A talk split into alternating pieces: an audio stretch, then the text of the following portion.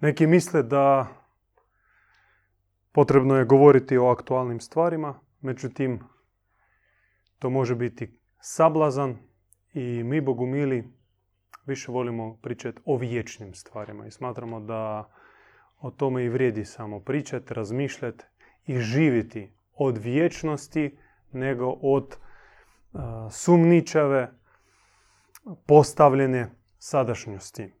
Onda čovjek je osiguran pošto koliko toliko dotiče lahora našega svevišnjega. Aktualnost ili sadašnjost je prevara, iluzija i o tome vrijedi razmišljati, ali isključivo u katarzičkom ključu. Dakle, predmet naše katarze mora biti sadašnjost. Moramo vidjeti kolika je to klopka i moramo naći sebi rješenja kako se izvući iz te klopke. Htio bi danas reći šest točki i nadam se da ćemo ih nekako kratko proći, ako Bog da. I počeo bi od prve tri tajne Bogumila. U stara vremena, u srednjem vijeku i dan danas Bogumilima su otvorene tri tajne. Tri velike tajne koje stvaraju cjelokupni svjetonazor bogumilstva i poznavanje tih tajni, ulazak u tajnu svako od njih, čovjeku daje milost, daje njemu smjernicu i mm, izvodi ga iz sljepoće i neznanja. Prva tajna, dakle, je tajna neba. Druga tajna je čovjekova i treća tajna je tajna zemlje. Kratko o svakoj od njih. Tajna neba. Je u tome što nebo je naseljeno dobrim anđelima, dobrim dušama. To je svijet apsolutne dobrote, gdje nema hijerarhije, gdje nema uzurpacije. I kraljuje na nebu naš dobri svevišnji zajedno sa svojom drugom polovicom, nebeskom kraljicom.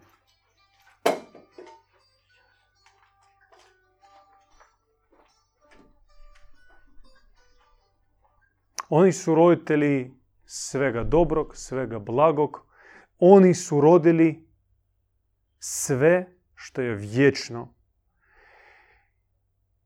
I čak zemlja do koje ćemo mi doći u svome početku bila rođena iz sastava, iz prirode našega svevišnjega. Nebesa su strukturirana poput duhovne ljestvice i pretpostavlja se uspon od stepenice do stepenice, postoji način kako se može uspinjati. Dakle, statičnost je nešto što je strano nebu u koju, u koju vjeruju bogumili ili e, nebo koje se spušta bogumilima ili na koje se, bolje reći, uspinju bogumili.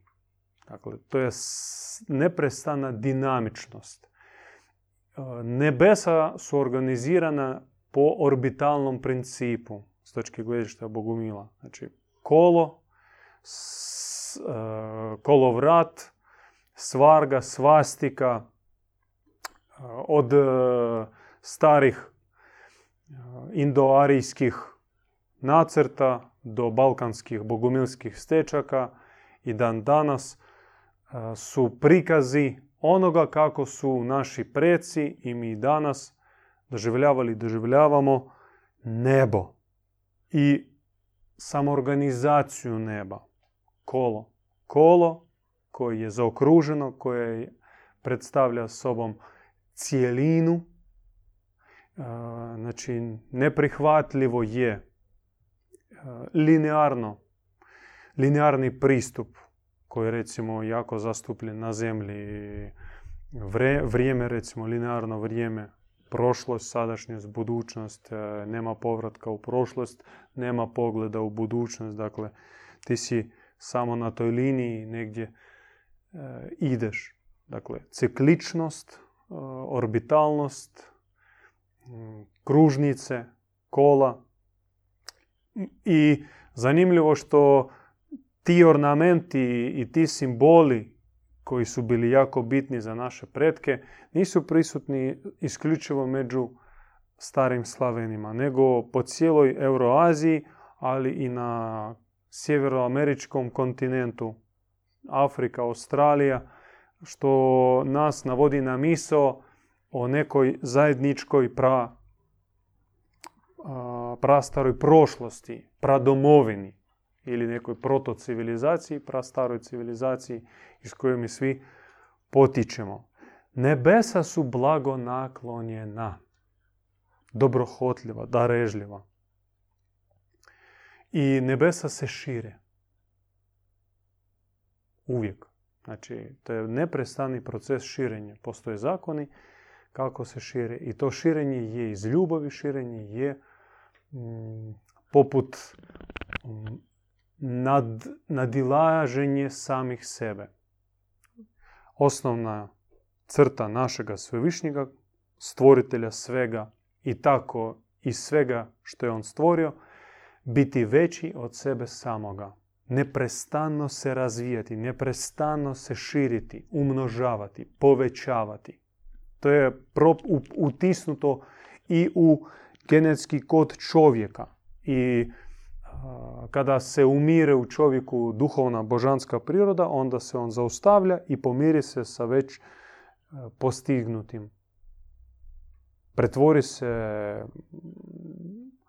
u nešto što, na što nije pozvan i što ne bi trebao da bude.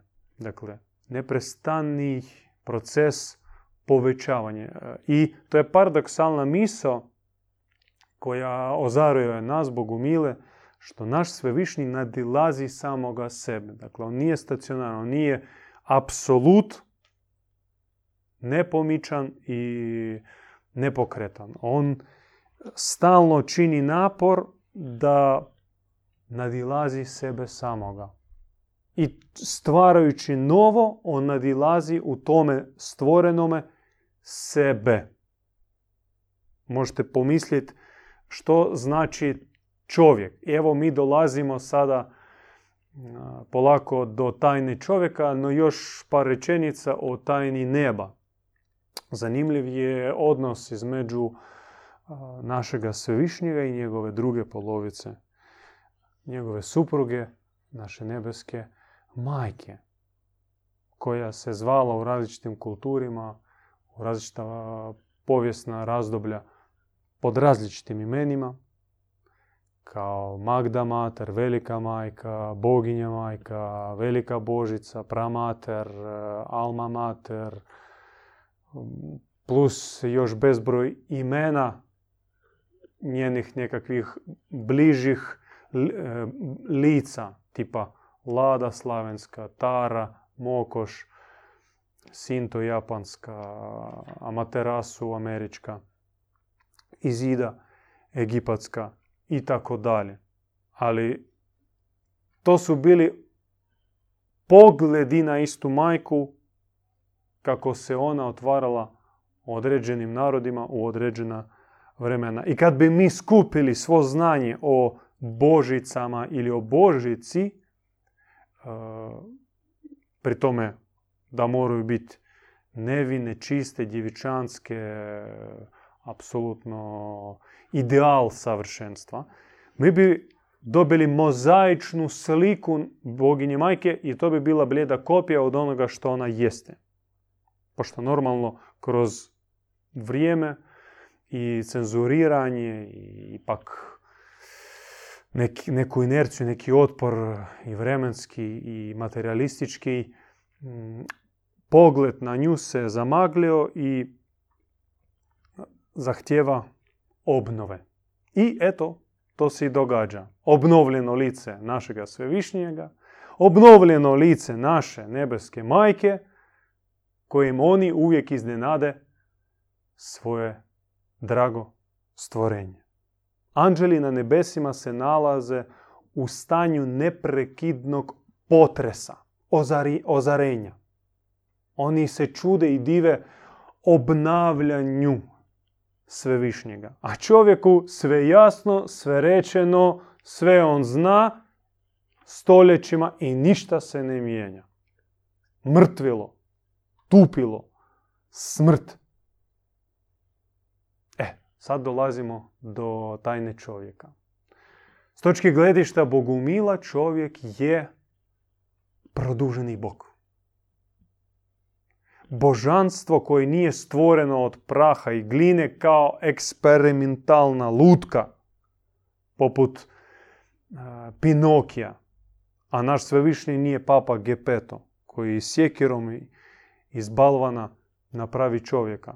Nego čovjek je rođen iz akumuliranih, koncentriranih sastava našega svevišnjega u srcu nebeske majke,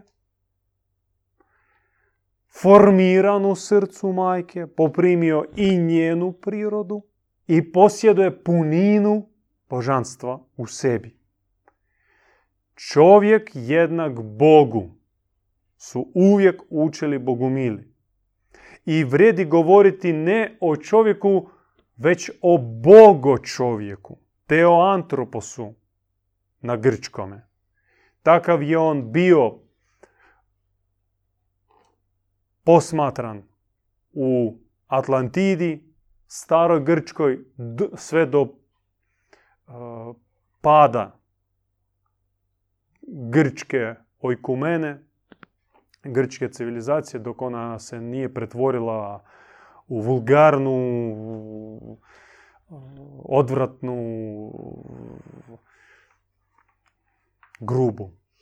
Znači, kad bi krenuli tražiti početke, početke starogirčke civilizacije, ono, kritsku civilizaciju, Mikene, onda bi došli do nekih e, izrazito visokih obrazca njihove kulture i njihove duhovnosti. Što znači pogled na čovjeka, što znači biti čovjek, kakav je poziv čovjeka, kakva je misija čovjeka. I tajanstveno rođen kao nebeski čovjek od Boga na visokim nebesima boravio tamo milijuni, možda milijarde godina, sve do svojeg sablazna. I ova tajna o čovjeku uključuje jedan dio negativne priče, odnosno tragične priče, priča o čovjekovom iskušenju. Bogumili nikad nisu smatrali da je to nešto fatalno i to kao krivica leži isključivo na čovjeku, nego smatrali su to i smatraju kao mm, nepotrebno iskušenje koje nije bilo dopušteno našim svevišnjim, nije on to htio i dan danas to ne želi. To je bila zaraza od koje smo se zarazili i razboljeli, zbog koje patimo, zbog koje smo ispali iz svemira našega svevišnjega, pomješali smo se i postali nešto neočigledno. Ima u čovjeku i iznimno dobrih crta i oni ponekad djeluju. Ima iznimno loših crta, ali ima najviše onog za što ne možeš sa sigurnošću reći je li to dobro ili nije.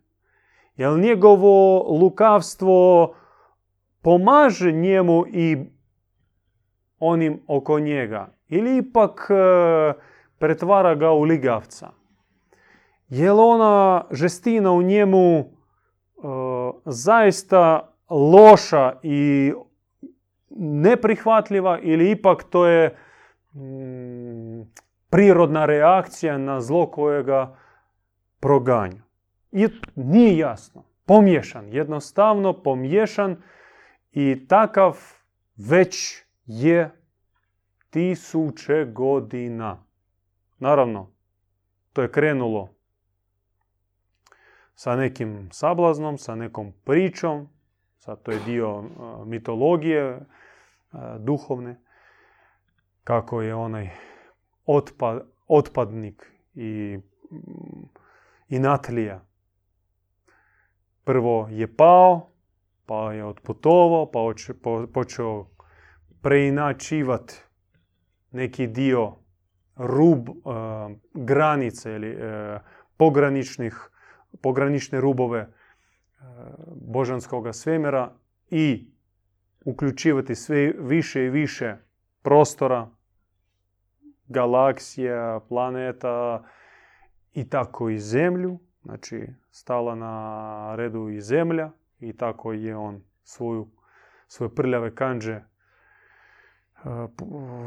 pustio i na zemlju i počeo preinačivati same principe po kojim je organiziran život na zemlji, pa tako i ljude, bogoljude izvorne.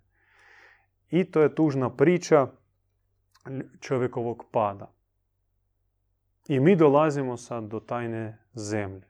Zemlja koja je izvorno bezgrešna, čista, planet dobra, planet mm, teretana, gdje se vježba dobre crte, gdje na neki način ti se udaljavaš od jezgre, od same jezgre sunca našega svevišnjega, da bi izvježbao svoju i istrenirao svoju e, žeđ, svoju vruću želju postati još bliži našem svevišnjem. To je provokacija osame da postaneš još bliži. Takva je bila zemlja do svog odcijepljenja.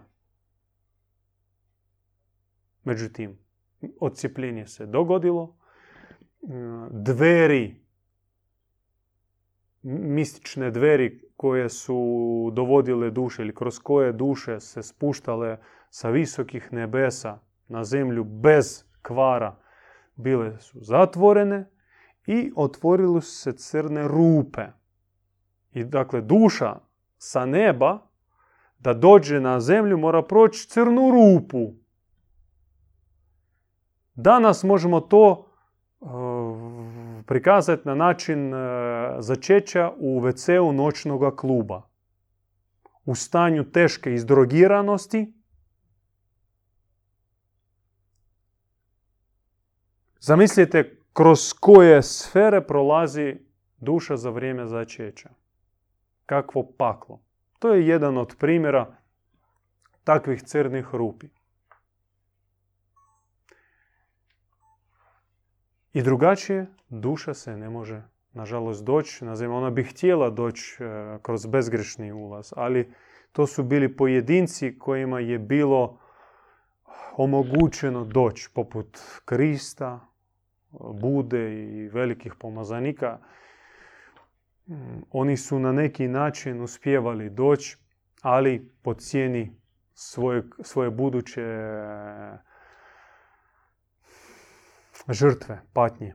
Znači, te duše koje dolaze kroz neki ostatak mističnih dveri na zemlji doživljavaju isključivi progon, isključivu patnju. Znači svaki sat njihovog boravka na zemlji popraćen krvnim naporom, velikom žrtvom. Hm?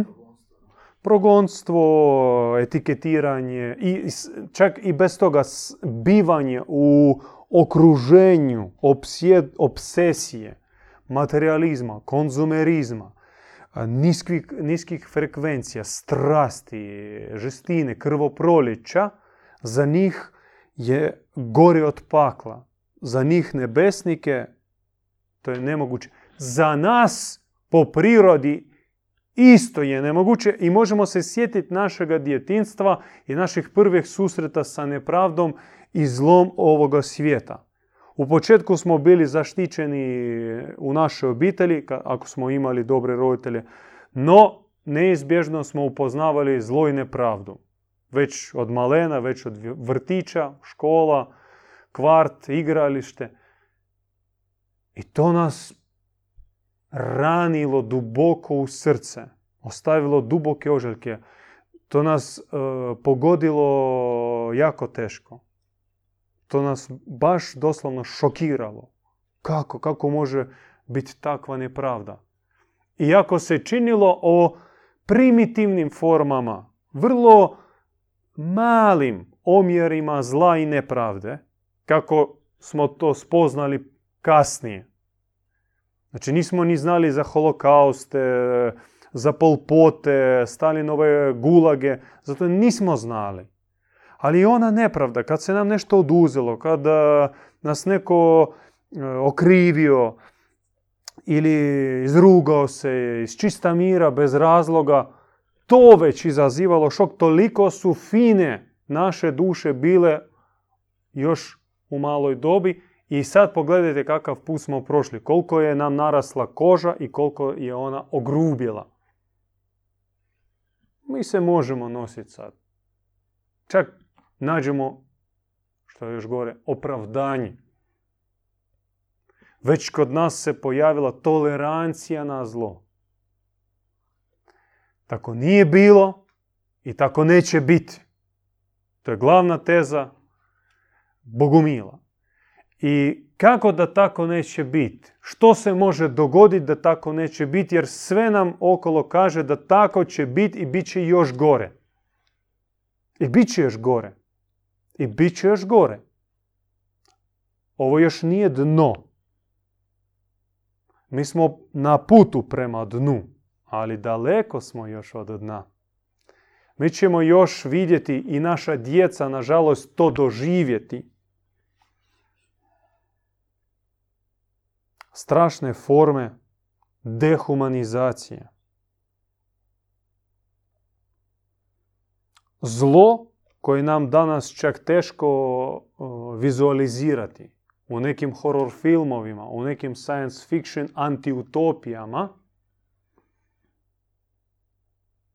I to se već događa. Ono što je za nas bila lijepa i nezamišljiva priča prije nekih 20 godina, danas je stvarnost. I ono što, na što mi upozoravamo danas, vjerujte, to će se dogoditi nakon 10-20 godina. I to će biti strašno i to će biti dno. Ali već sada pokreće se veliki proces, proces pripreme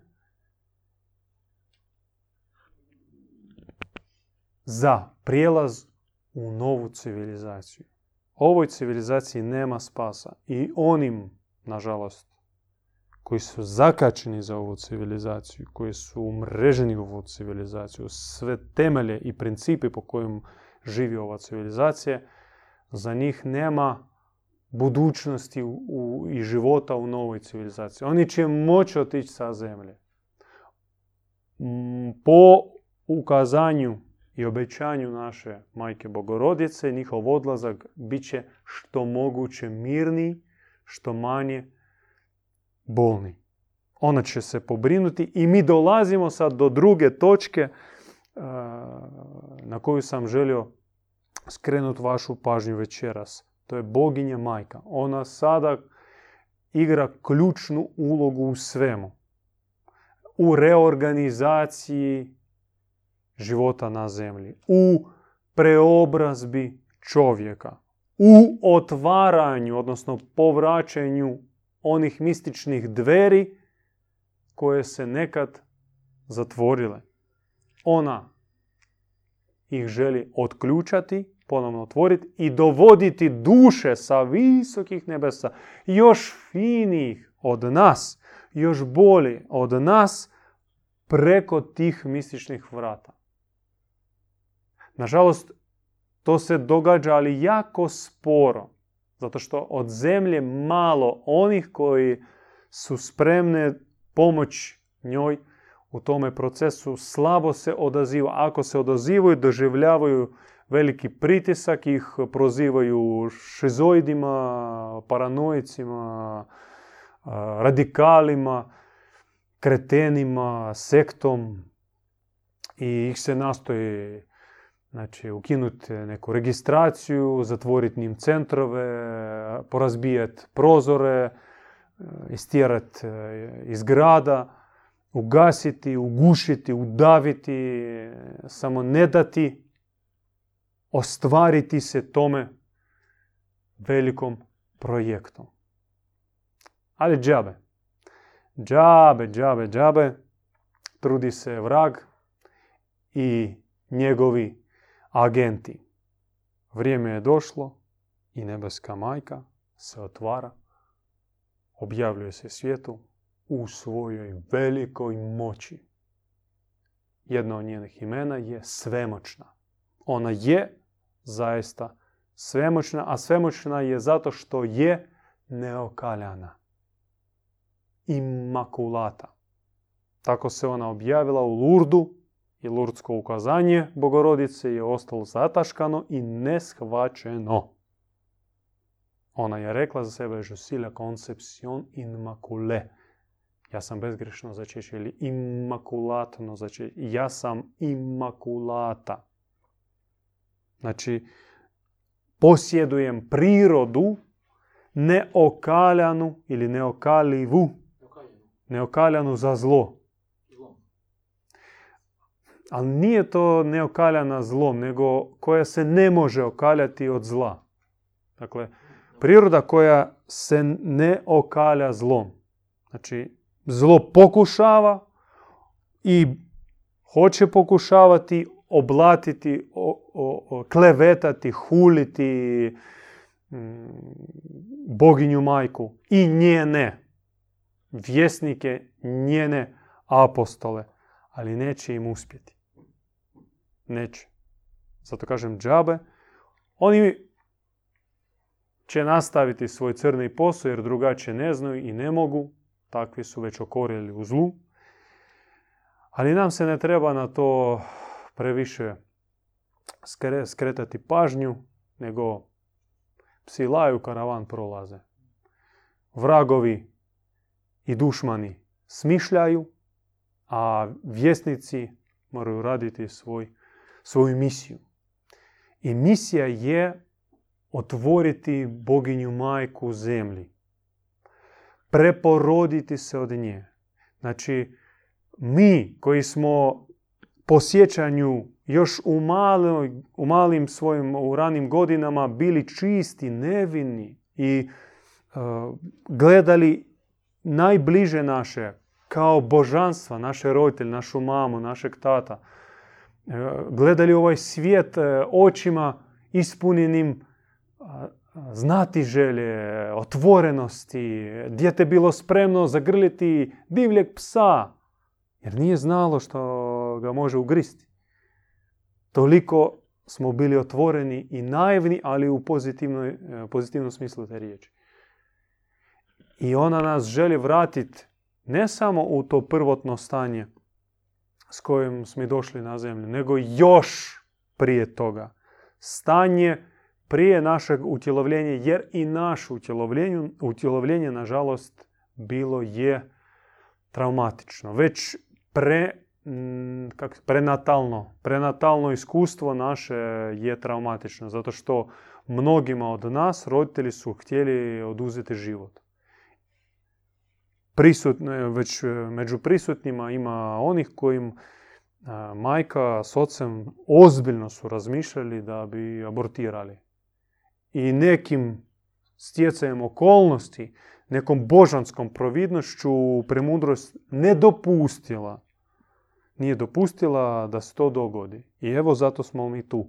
Već e, za vrijeme našeg utjelovljenja, jer duša ona polako se utjelovljava. Samo začeće to je samo početak. Nije, ne začinje se duša I ne stvara se duša, kako kažu rimski teolozi, za vrijeme začeća, nego ona vječna, ona boravi na nebu, ali ona se omotava suptilnim, suptilnom prirodom i na kraju materializira se polako. Čak nije sa rođenjem, sa samim rođenjem duša je utjelovljena, nego još taj proces traje. I zato je jako bitno i kad se rodi duša, kako njoj pristupati, taj proces mora biti jako osjetljiv, pažljiv i zato postoje, to nije prazno vjerje, nego ono jest malo izgubilo na svojoj visokoj frekvenciji kada iskusnije stare žene poučavaju mladu majku da ne pokazuje svoje dijete previše, ne izlaže ga ko kolač na stolu. Instagram i tako dalje. Nego čuva od zlih očiju. Jer duša još u procesu utjelovljenja i može se napraviti velika šteta. Jedan crni pogled može poremetiti taj proces. I nikad se ne zna što se dogodi, ali te posljedice će duša osjećati cijeli svoj život i sreća ako može doći u neku zajednicu gdje će se njoj omogućiti da shvati, da uvidi, da se riješi toga. Dakle, prenatalni još e, traumi imamo. Već su nas, nas su začeli u razvratu ili slučajno. Onda su organizirali vijeće na kojem su odlučivali. Hoćemo ga sada iščupati sa krvlju iz e, majčine utrobe ili ćemo ipak ostaviti i onda jedan glas prevagao da hoće. Ali bilo pola glasova da se riješi ga. Da to nije poželjno dijete, da to je sram, to je teret. I mi živimo sa tim teretom, mi živimo sa tim prokletstvom i duša muči se jadna i ne zna odakle njoj ta patnja. Što ona e, nosi na sebi. I e, rijetko roditelji priznaju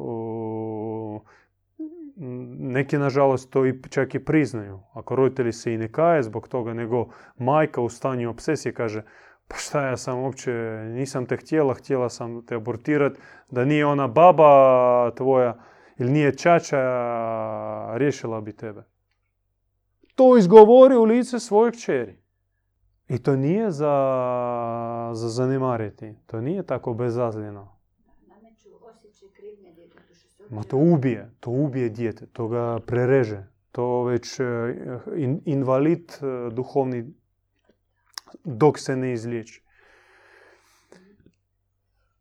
I boginja majka želi omogućiti dolazak još čistijim dušama na zemlju. Preko otključenih mističnih dveri. Ih sada se jako malo otvoreno. Biće ih više i čim dalje, čim više e, se stvori duhovnih zajednica na zemlji koji će izmoljavati otključavanje mističnih vrata i oni će dovoditi na zemlju sve više i više duša. Zamislite e, da zemlja se naseli kristima, bogorodicama, Marijama Magdalenama, žakama, e, demolejima, velikim svecima, padrepijima. Znači, nam u Zagrebu živit će sto padrepija. Samo u Zagrebu. Samo u Zagrebu. Njega cijeli svijet štuje kao velikog sveca, a da mi samo u Zagrebu imamo ih sto, ili tisuću, ili pedeset tisuća. To je uopće teško zamisliti. To je sad nam toliko teško zamisliti da e, moje riječi mogu se doživjeti kao neka bajka. Ali to je želja i plan božanski koji mi vama otvaramo jer mi radimo na ostvarenju toga plana. Ne samo da mi sebe osvjetlimo i promijenimo i da postanemo barem u nekoj mjeri bliski, slični tim velikim svecima i odabranicima, nego pomognemo dovesti na zemlju duše tisuću puta bolje od nas. I znači, sad se ne radi o spašavanju, iako se radi o spašavanju. Ne radi se o borbi protiv zla, iako se i radi o borbi protiv zla. Nego radi se o pripremi za veliko čudo koje će se događati i uz našu pomoć i uz naše sudjelovanje. Eto, dolazimo do trećeg, do treće naše točke. I treća točka je treća točka je bratstvo. Dakle, treća točka je bratstvo. Bratstvo koje, koje rađa sama boginja majka. I ona će biti u centru. I pogledajte sva bratstva koje su se ikad ostvorila na zemlji, u centru bila uvijek boginja. Čak u muškim bratstvima, to je jedan paradoks e, koji e, nema logičnog racionalnog objašnjenja. Templari. Znači bilo jako čvrsto bratstvo. A nima e, bogorodica bila glavna. Katarska bratstva, francuska bratstva, uvijek bila bogorodica. Kozačka bratstva na sjeveru među istočnim Slavenima. Ista bogorodica. Bogumilska bratstva, ista bogorodica, bogorodica, bogorodica. Dakle, muškarce spajava žena. Što je suludo za ovaj svijet, jer žena posvađa muškarce. On razvali na najsloženiju braću. I zato su Francuzi izumili, to jest našli tu izreku šeršela fam. Kada u pritanju dva ovna koji se tuku glavama, traži ženu, kaže šeršela fam. Fatalna žena. Dva brata pretvorila u dva jarca. Koji se mrze, koji tuku, ubiju se. Nije kriva žena, naravno, ali sad očito da naša boginja majka je nešto što našim ženama, našim sestrama još predstoji postati. I onda naše žene, naše sestre, naše majke bi mogle ostvarivati bratstvo. I to je isto e, dio misije žena koje majka, bogorodica, želi prenijeti na zemaljsku ženu ali ona rađa bratstvo. Bratstvo, kada kažem bratstvo, i sestrinstvo. Sestrinstvo ima svoju ulogu, bratstvo ima svoju ulogu. U bratstvu se muškarac formira, on mora odrasti u bratstvu, bez obzira na to koliko ima godina.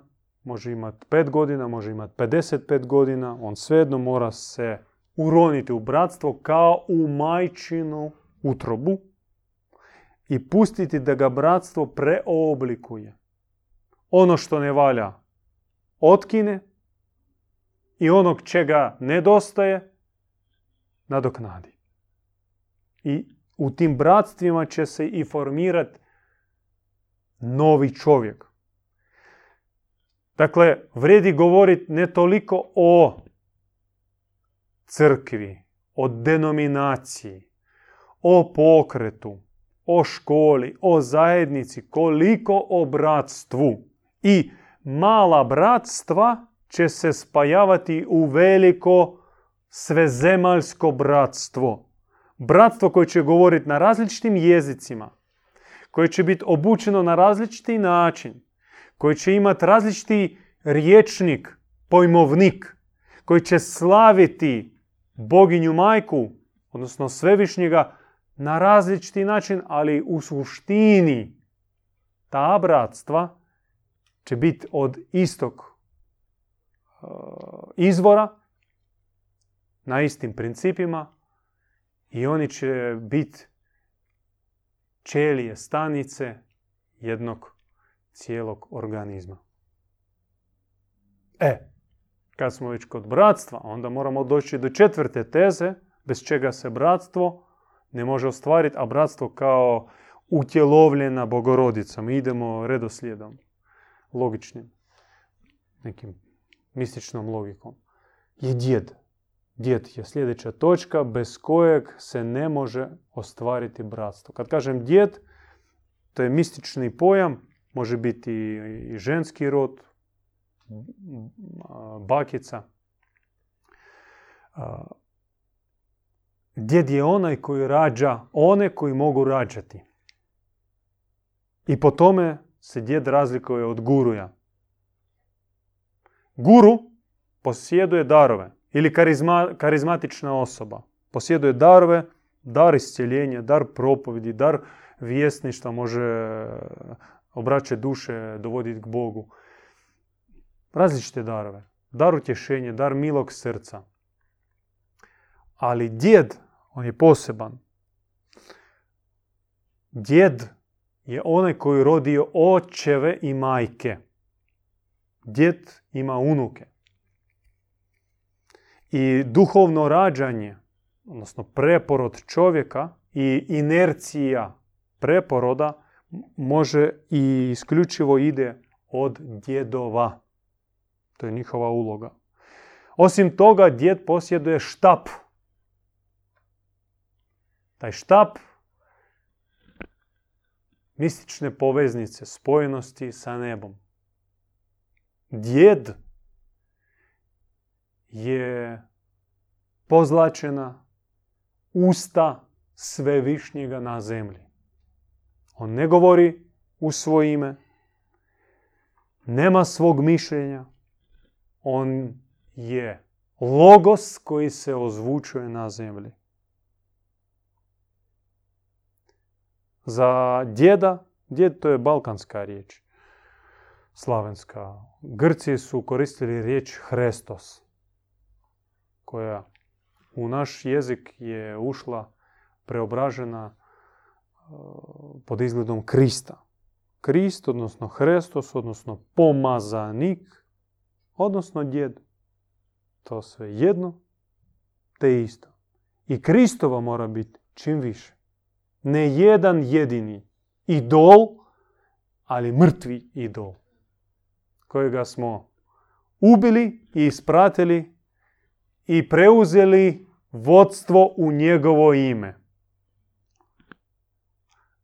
organizirali sebi sjedište, pozlačeno normalno, sustav operativni, hjerarhijski preko kojih djelujemo i kontroliramo sve, naravno u ime onoga kojega smo ispratili ča. Super, super. Fina šema funkcionira već 2000 godina. No, ona dolazi svome završetku. Djedova nek bude što više. I mi se pozivamo, ili barem neki od nas se pozivaju dostići stupanj djeda. Dobro roditi zemaljsku djecu, ali sa oproštenjem to može bilo tko. I, i ubojice, i narkomani, i izrodi, i izopačenici isto rađuju djecu. Jel to ih e, uzdiže? Jel to im nešto znači? Apsolutno. Apsolutno. Još mnogima to je kao iskušenje i leži im e, na teret.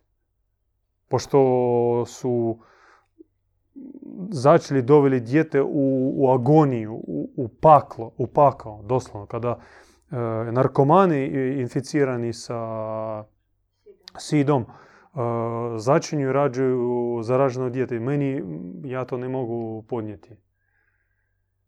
I moram naći u sebi srca za razumijevanje za takve duše. Da su one bolesne, da su one nesvjesne i trebam i za njih moliti i njima pomoći pružiti možda ne fizičku, ako ne, ne mogu do njih doći, barem onu molitvenu ruku pocijenio, naravno takva molitva za takve duše košta znoja i, i, muke. Lakše moliti za, za dolazak nebeskih anđela na zemlju. Jer oni, dolaze, oni donose sa sobom milost. A molitva za takve teške duše donosi ništa osim jada i, i mraka.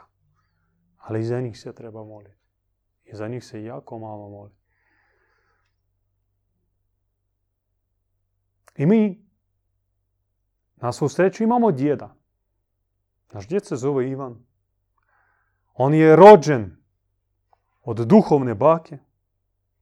Njeno ime je bila Eufrozinija. A njegov e, otac mistični bio Serafim. Zadnji ruski kralj Mihail Aleksandrović Romanov koji je dobio blagoslov svog brata Nikolaja II. da bude e, car umjesto njega. Bio je streljan, to je uhapšen, streljan, ostao živ. Njega su spasili monasi jednog uralskog samostana. Na Ural to jedna e, planina, odnosno e, lanac planina, kao granice između Europe i Azije na sjeveru Rusije. Na jednom u jednom samostanu je bio spašen, tamo dobio novu putovnicu, ime Serafim, zaredio se, ostao tri godine do svog ponovnog hapšenja već kao monaha i na svu njega nisu skužili. I prošao 39 godina različitih zatvora, postao, kako su ga zvali, ruski bog. Doslovno zračio svjetlošću i milošću. I kad se sjećao onih dana u zatvoru, on je izašao i živio još 10 godina u jednom selu, okružen e, preplašenim bakicama, koji je u ljubavi zvao groznicama. Groznice, groznice moje. Što se vi treste. Bojili su se svega i strašno. Dakle, on je često kad bi se sjećao svojih dana u zatvoru plakao, ali kad su ga pitali, oče, šta, šta tebe muči, jel ti boli nešto ili sjećaš se nekih tužnih trenutaka, on kaže, ma kaki, tugujem ja za tim, za tim vremenom. To je za njih bilo nepojmljivo. Kako on?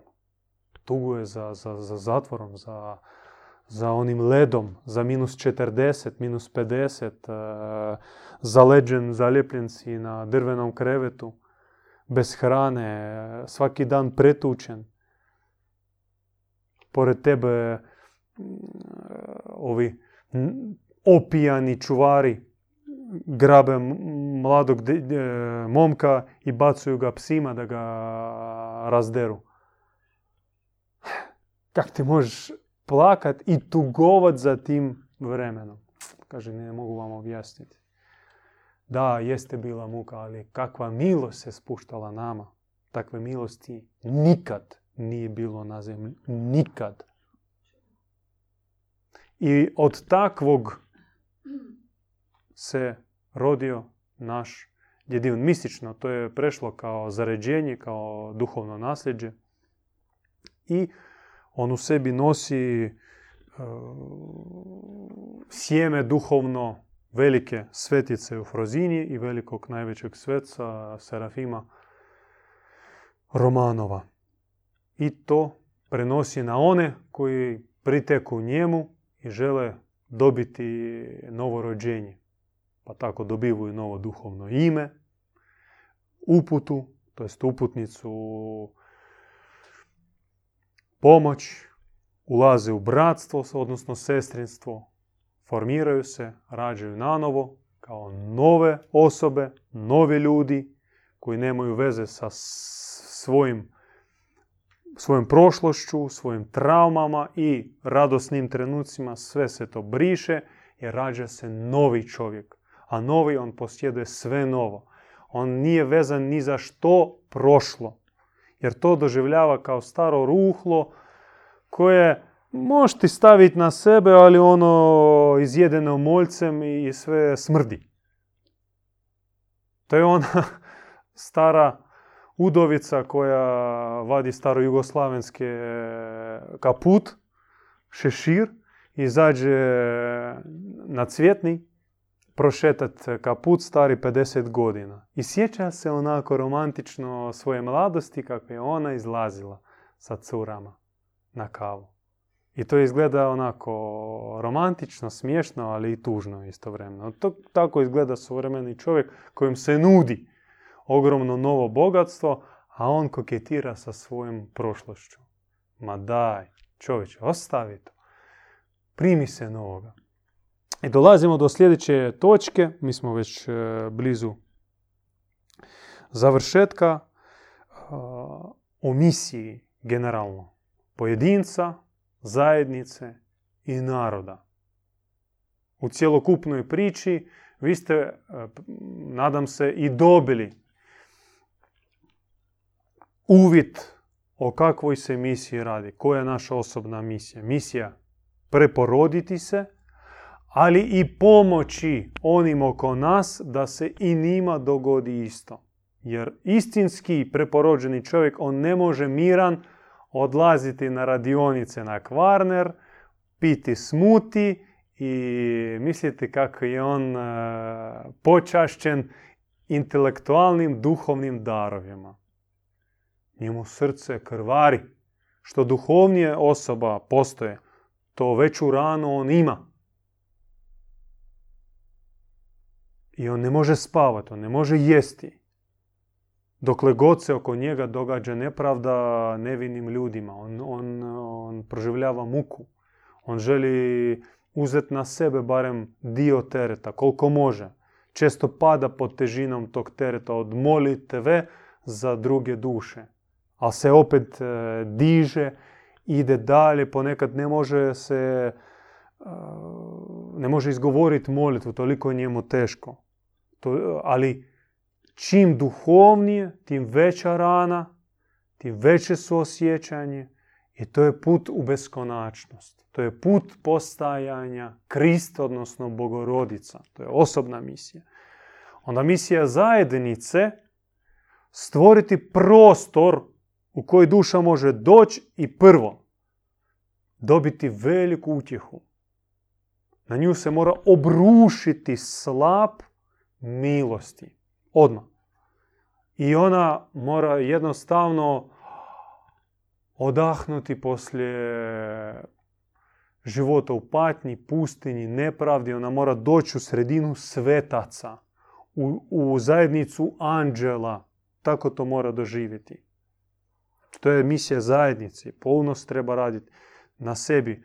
Jer puno će prepreka stvarati vražina prokleta da se to ne ostvari, da ta zajednica skrene, da ta zajednica pretvori se u kružok ljubitelja bogumilstva.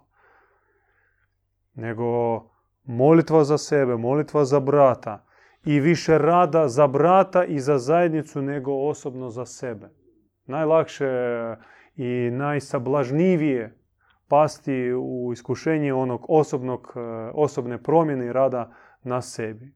Brige me do vas. Radim na sebi trudim se biti bolji čovjek. Ne. I moj je doprinos zajednici. Mi smo jedna celina kao zajednica, ali i mi kao narod. I narod ima svoju misiju. Svaki narod ima svoju posebnu misiju. I ona se otvara preko djedova. I ona mora se saznati. I ona se mora prihvatiti. I prihvatiti od strane duhovne elite koje koju Hrvatska još uvijek nema. Nema. Nema duhovne elite.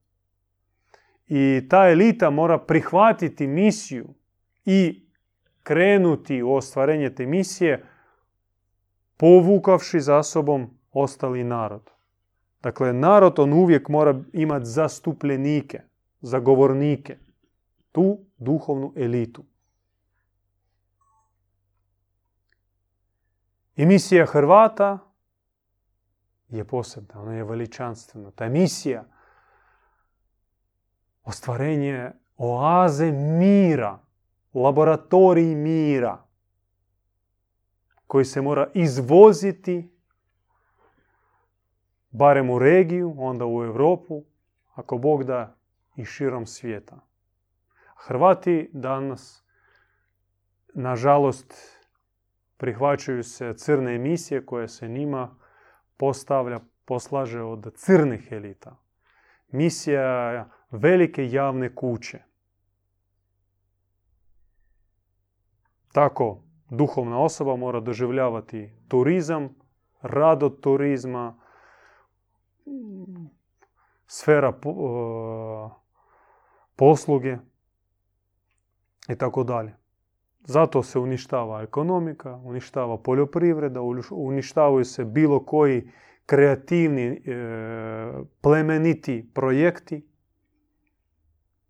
To nije potrebno. Javna kuća. To je već namješteno, odlučeno i crna elita, intelektualna, duhovna i na kraju e, zemaljska, rade na ostvarenju tog, te zadaće. I bit će sudar. I bit će sudar elita, oni koji se angažiraju, koji žele se priključiti formiranju nove duhovne elite, neizbježno će stupiti u veliku bitku protiv crnih elita. Ostali narod neće to ni osjetiti. On će spavati. I jednog dana se probuditi i ko će pobijediti. Na tu stranu će i priključiti se. I često narod povučen e, sablažnjivim trenutnim ponudama će stati na stranu crnih elita u masi svoje. Kako što se događalo kroz povijest, mi, to, mi smo vidjeli to i čitali. Koje e, traže od Pilata u njegovoj palači da se razapne najveći pomazanik ikad. Gomila. Gomila. I Al Krist je rekao, ne znaju šta rade. I ona bakica koja donijela grančice i bacila ih u lomaču Jordana Bruno. Donaciju. Donijela donaciju za spalivanje vještaca. I on je pogledao, rekao, nasmijao, pogledao, kaže, Santa Simplisti. Sveta jednostavnost. Šta ćeš te od tražiti? Krivi su oni crni koji znaju što rade. I vrijeme je tako da se stiže ponuda. Ako sjećate se, imate osjećaj za emisiju, za školovanje i uzimanje na sebe odgovornosti. Ne samo za svoj trbuh i svoj stan, nego za nešto više, za nešto veće. Izvolite. Mi se trudimo, mučimo, ali vedro, radosno i nadamo se da imamo plodova. Trudimo se na ostvarenju te osobne, zajedničke i svenarodne misije. I na kraju šesta poruka, šesta teza u koju sam htio dodirnuti je praksa praksa, praksa, praksa. Od čega početi? I sad da ne ulazim u detalje, jer nema puno smisla pričati u praksi, bolje doživjeti ili pokazati. No, o jednoj od njih i najvažniji za početnike bi rekao, ta praksa se zove katarza. Katarza je nešto što za nas je danas najaktualnije i na dohvat ruke. Katarza sastoji od dva dijela. Prvi dio se zove progledavanje. Progledavanje na udice koje mene držu. Na prepreke koje meni ne daju da se uspinjem. Na zavjete čvorove s kojima sam se povezao sa različitim zlim duhovima i dobio sam od njih darove. Progledavanje na talog zli koji sam nagomilao u svojoj glavi, u svome srcu, na svojoj savjesti.